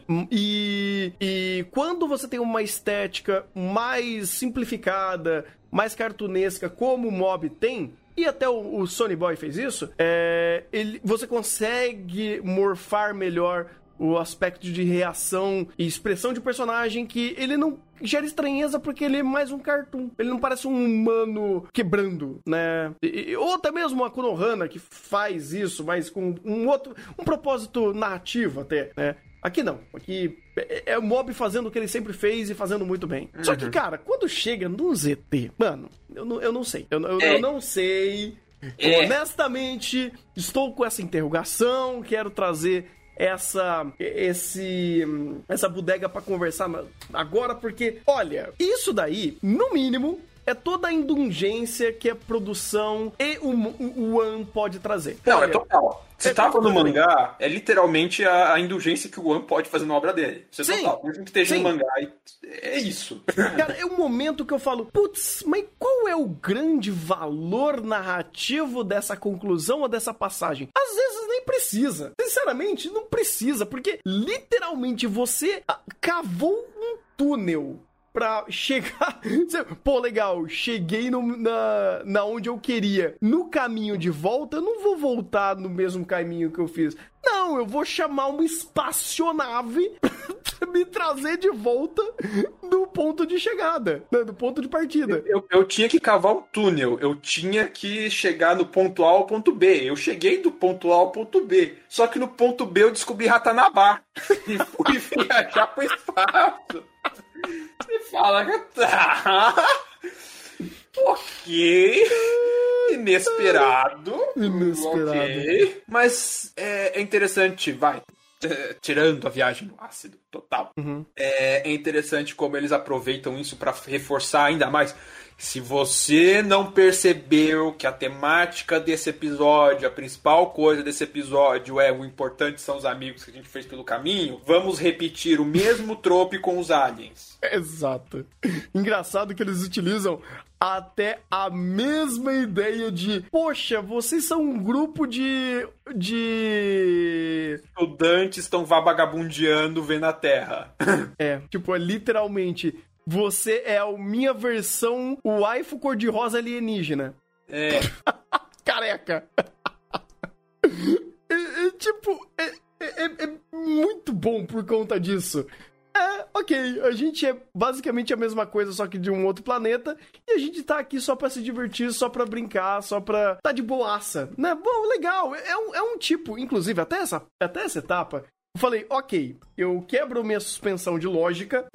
Não, e também não é tão, tão, tão quebrado assim, porque isso é completamente permitido dentro de mob. Eu acho que uma, um waifu rosa alienígena tá tranquilo mob. Tá super tranquilo. É, o, o, o, ponto até engraçado é a quebra de expectativa, porque a gente de fato tava esperando o alienígena do mal do. do. do brócolis, né? Porque já já era a construção prévia de, de, de, um possível conflito. Mas não, aparece os alienígenas Wife Rosa, a vida que segue. Vamos recosturar toda a ideia e o significado dos amigos que a gente fez pelo caminho, tendo esse momento de curtir, sabe? Esse momento lúdico de ter uma festa onde todo mundo tá junto e com os alienígenas tudo, beleza, ok, mensagem é, não apenas construído, mas concluída. Show.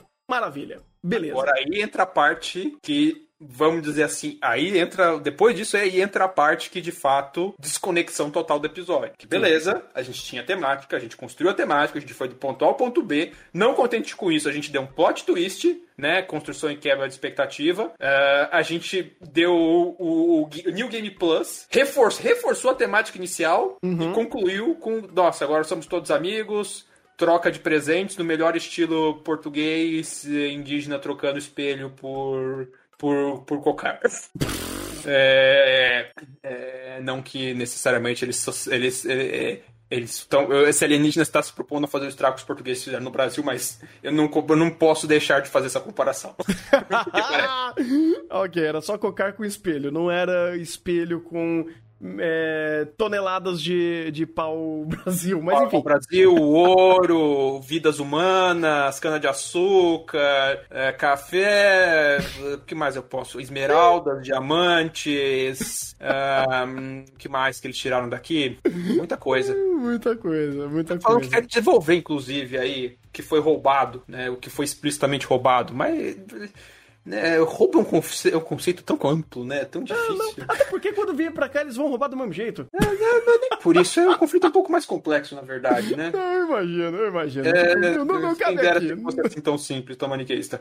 Mas, beleza, a gente terminou tudo isso. Ainda tem mais. Ainda tem o New Game Plus Plus. Se a viagem no LSD não era o suficiente, toma mais uma dose. Agora não é New Game mais, é DLC. Ou é LSD. E agora tem um maluco aleatório que foi pra civilização alienígena criar seu harém de waifus alienígenas e ter as suas relações, ter ali o seu paixonite com a rainha alien destruindo o Lulu da Pomerânia alienígena do inferno que atacava essa civilização alienígena e depois voltando para a escola no dia seguinte. E...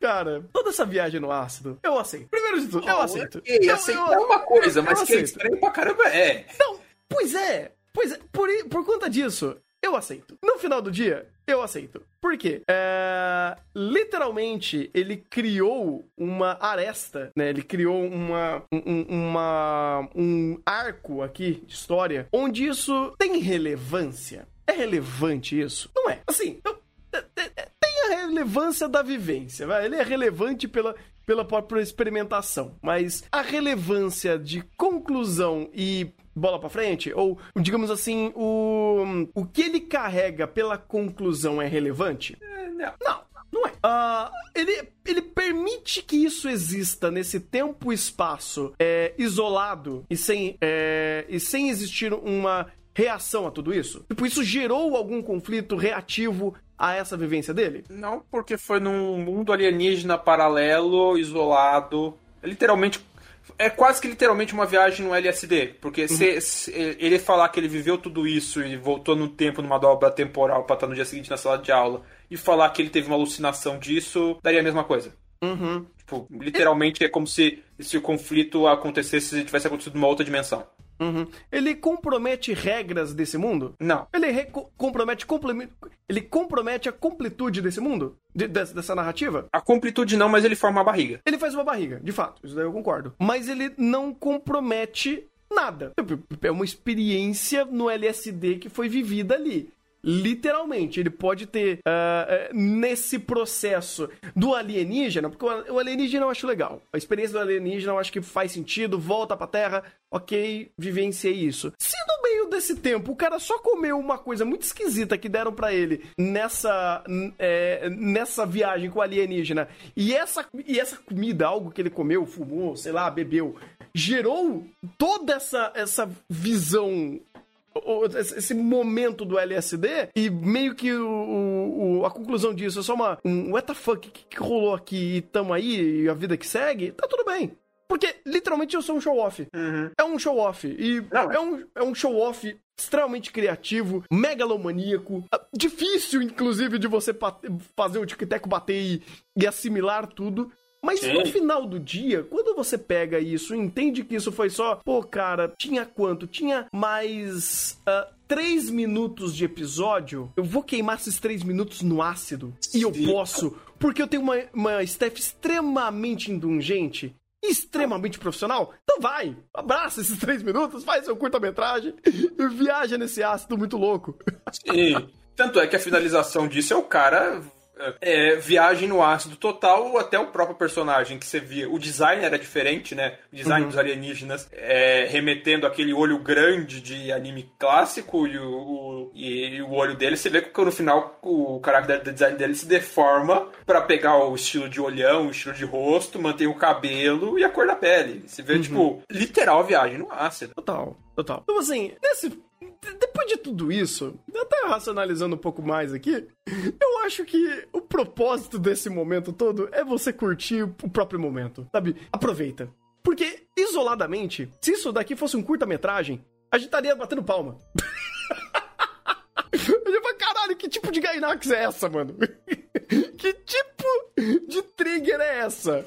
Porque é lindo! É ridiculamente lindo! Abstrato. Sim, bizarro, com certeza. Mas é tão bem feito, mas é tão bonito tudo. Ele próprio, ele cria toda uma uma uma, uma um ambiente criativo para isso poder existir. E é maravilhoso, sabe? Você tem muitos aspectos de construção de mundo é, por próprias ideias visuais e criando uma, uma sociedade alienígena, com super tecnologia, que mistura com um próprio ambiente mais natural. Você faz algumas referências, tipo, sei lá, com pirâmides, ou, é, é, sociedades subterrâneas, um inimigo que pode destruir aquela sociedade, toda uma tecnologia criada em, em volta disso, alguns elementos satíricos de você criar um show de idol pro cara comer um monte de, de gororoba dessa região. Então, assim, esses elementos criativos pela própria criatividade para fazer essa esse momento de indulgência, beleza, ok, eu, eu acho super criativo, super válido, super bonito. Então, isoladamente, e como ele propôs ser isolado, eu, tá tudo bem, tá tudo beleza. Não, tô é, feliz. Fato, não, você vê até a transição, porque começa no show, depois você vai pro mundo alienígena e o, e, e o design e o ambiente vai se morfando e, e de novo, aos poucos tudo vai se morfando a esse novo design. A gente tem no final desse curta, um anime diferente. Com é. design diferente, com ambientação diferente, com tudo diferente. Uhum. Literalmente você tem uma transição para um, uma outra coisa. Literalmente qualquer outra coisa. Uhum. E aí eu já. E daí, de novo, eu vou falhar nas referências. Se isso daí faz referência a algum filme, alguma série antiga, alguma outra coisa, não sei. Eu também não sei. Hum, mas sim, qualidade técnica de produção, cara, padrão de mob padrão mob de qualidade, não vou, não, não vou negar. A transição de cena, é, o, o storytelling, cara, ele, ele, não precisa contar que ele virou o esposo da rainha. Sim, sim. Ele, ele não precisa contar como ele derrotou a praga dos infernos. Uhum. A direção, nossa, bicho assustador. De repente ele chega e fala: É isso? Cara, isoladamente. Transição de cena, levanta, transição de cena cama, transição de cena rainha, transição de cena posters na cidade futurista com ele. Uhum. E vai, e vai. E conta, conta toda a história. E vai vai contando. Uhum. Pois é, até ele fomenta muito essa ideia de solidão, desconexão, o, essa libertinagem toda que ele vivenciou ali, ele se tornando o, o deus desse mundo alienígena maluco e aproveitou tudo Sim. que podia. Porém, entretanto, todavia, a solidão e a saudade de casa foram maior do que tudo, toda a conquista megalomaníaca dele. Então, até dentro dessa própria curta, desse próprio curta-metragem, ele tem muito valor, tem muito significado. Sim. Sabe o que isso me lembrou? Sabe o que isso me lembrou? Mas, obviamente, lá funciona melhor porque costura matemática é, e até uma piada e cria reação e aqui não, cria consequência no caso e aqui não, o episódio de. O, o, o- vai, a parte do episódio de Kaguya do momento shoujo. É Ah. isso. É literalmente isso, sabe? Pô, eu vou criar uma situação pra morfar completamente minha narrativa e criar uma situação pontual. Porém, em Kaguya outro- é outro nível o uso disso. Aqui não. É literalmente um curta-metragem que eu criei através dessa liberdade contextual de alienígenas e, fazer, e, e- e- ampliar a interpretação disso. Sim. Não, é que você falou de solidão, eu tava reparando. Você vê, você vê que as roupas dos alienígenas, que eram aquele negócio rosa, vão se morfando pra aquela roupa de urso esquisito. Daí ele abandona o casaco, o casaco dele escolar e, e veste a roupa pra parecer com os alienígenas. E depois você tem a troca dele voltando e tudo mais. Cara, você. Cara, na moral, dá pra. Cara, eu, eu tô vendo aqui, revendo o clipe várias vezes. Cara, cada vez que eu vejo, eu começo a perceber mais detalhes e começo a falar, cara, isso aqui foi extremamente bem feito. Não, foi ridículo. É ridículo. Mas eu pessoalmente tenho dificuldade de aceitar isso porque literalmente saiu muito. Tipo, eu não vou negar que isso aqui tá extremamente bem feito. Eu não vou negar que isso aqui, é, na pior das hipóteses, só uma barriga e Uhum. pra Bob. E barriga fina. Barriga, cara, se você Tanquinho? tiver um, um uma régua ali, um negócio extremamente preciso pra medir, você não percebe essa barriga. Ah, o, o próprio questão do, da- da- do estilo do episódio de criação e quebra de expectativa até ajuda a você entender isso, porque tipo, ah, é, criação de expectativa quebra no coisa, criação de expectativa quebra no alienígena, criação de expectativa quebra que o cara ficou, criação de expectativa quebra, tipo, vai, volta, vai, volta, vai, volta, vai, volta, vai, volta. É, mas eu ainda tenho dificuldade pra aceitar isso, porque o negócio foi numa tangente tão longe que eu falo, eita, calma. Eu acho que ainda vou precisar de tempo pra digerir esse negócio. Mas é só porque ele simplesmente. É, é literalmente um anime. Vou dar uma saidinha ali na esquina e já volto. Mas a saidinha que ele, ele faz, ele sai com um tanque de guerra, né? P- Pera aí, deixa eu tirar o brinquedinho aqui da sala. A gente já trabalhou bastante. Vamos brincar um pouco lá na esquina e já volta? Bora. Vamos dar um rolê de tanque anfíbio aqui? Mas aqui é bom. E é isso. Você fica, tá, ok. Não ele- tenho o que reclamar. Só tenho o que estranhar. De fato. Por pura chatice. Não, Só e- isso. E, e outra, é algo tão absurdamente bem feito, que você fala, mano, não precisava. Não. Tipo, esses três minutos aqui, eles não necessariamente precisavam existir. Eles não fazem necessariamente um agregativo. Ou ele. ele tudo, que ele agrega ao episódio, ou a mob como um todo, ele é muito específico. Tipo, nada que o mob já não tenha feito já não tenha feito igual ou melhor. Em, em valor narrativo, em valor eh, metafórico, em valor de mensagens. Não- não é que ele é ruim, de forma alguma. Só que ele é tão próprio e tão específico que quando você faz. Caralho, mano, são três minutos de pura curta-metragem, de qualidade. Aí você volta pra mob e você fala: caralho, isso não precisava. Mas foi bom pra caralho. Mas eu fico confuso. Por isso que. Eu, quando eu entrei aqui, eu comecei a olhar, comecei a racionalizar, falei, é, eu não sei o que concluir sobre isso. Mas eu acho que minha conclusão é extremamente positiva, no final de tudo, só que é difícil de digerir. A conclu- conclusão é que isto será tópico de discussão nos awards com o meu critério de desempate. Literalmente.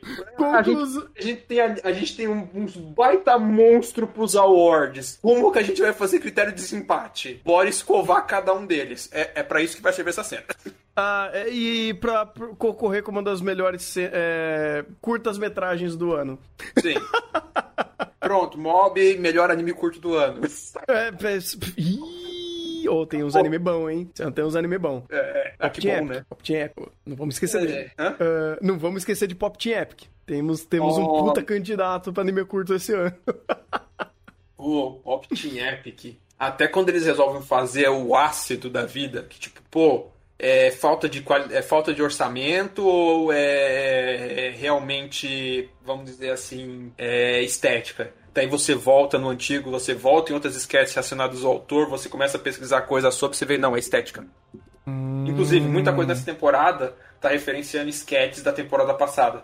Até, até aqueles. é, aquele sketch do Gundam que a gente viu essa temporada de Pop Team Epic, que é a continuação da sketch da temporada passada. Continuação e referência. Ah, velho, essa eu não sabia, porque eu não vi a temporada passada.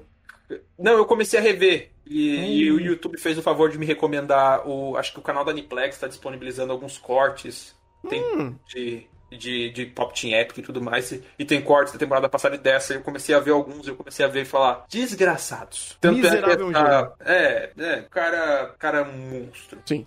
E pra finalizar Mob, você quer comentar a prévia do próximo episódio? Ah, não, não. Deixa. Isso daí. Esse ouro a gente vai tocar no último arco. Porque o hype já tá tão lá em cima. E tudo, sabe, pegando algumas questões de contexto, mob 100%. Eu já vou pensar. Sabe quem é o grande vilão dessa história final? o próprio mob. Sim, sempre foi. Meu amigo, eu só tô na expectativa, mas eu não quero nem pensar muito, eu quero ser surpreendido. Deixa, deixa o One voar, deixa o One fazer o roteiro dele, porque eu só tô aqui absorvendo, eu sou uma esponja pra ele, cara. Eu sou uma esponja. Manda aí que eu quero absorver da melhor forma possível sem criar expectativa. É, quer dizer, expectativa tem, de ser extremamente bom. É. Eu só vou dizer uma coisa, Gambaré Mob. Independente do que acontecer, tamo contigo. Tamo, contigo, força. Força, cara, força. Pois é, cara, pois é. Não que eu tô torcendo. É, se não vier, a gente, tro- a gente fica feliz. Se vier Gambaré, siga em frente. Acontece com todo mundo. Pois é, mob, pois é.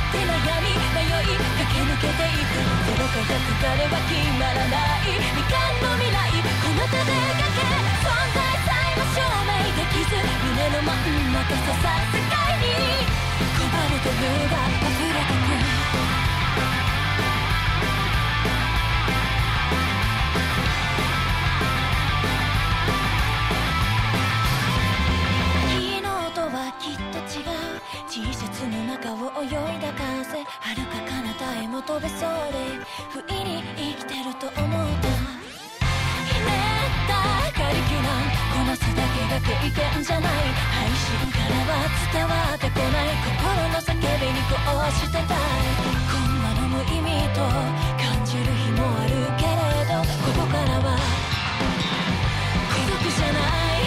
踏み込む術完全の感情をまたいで求め探し関わっていくたとえ結果は同じだってプロセス次第景色は変わなんだかありと思った出会えたから響く希望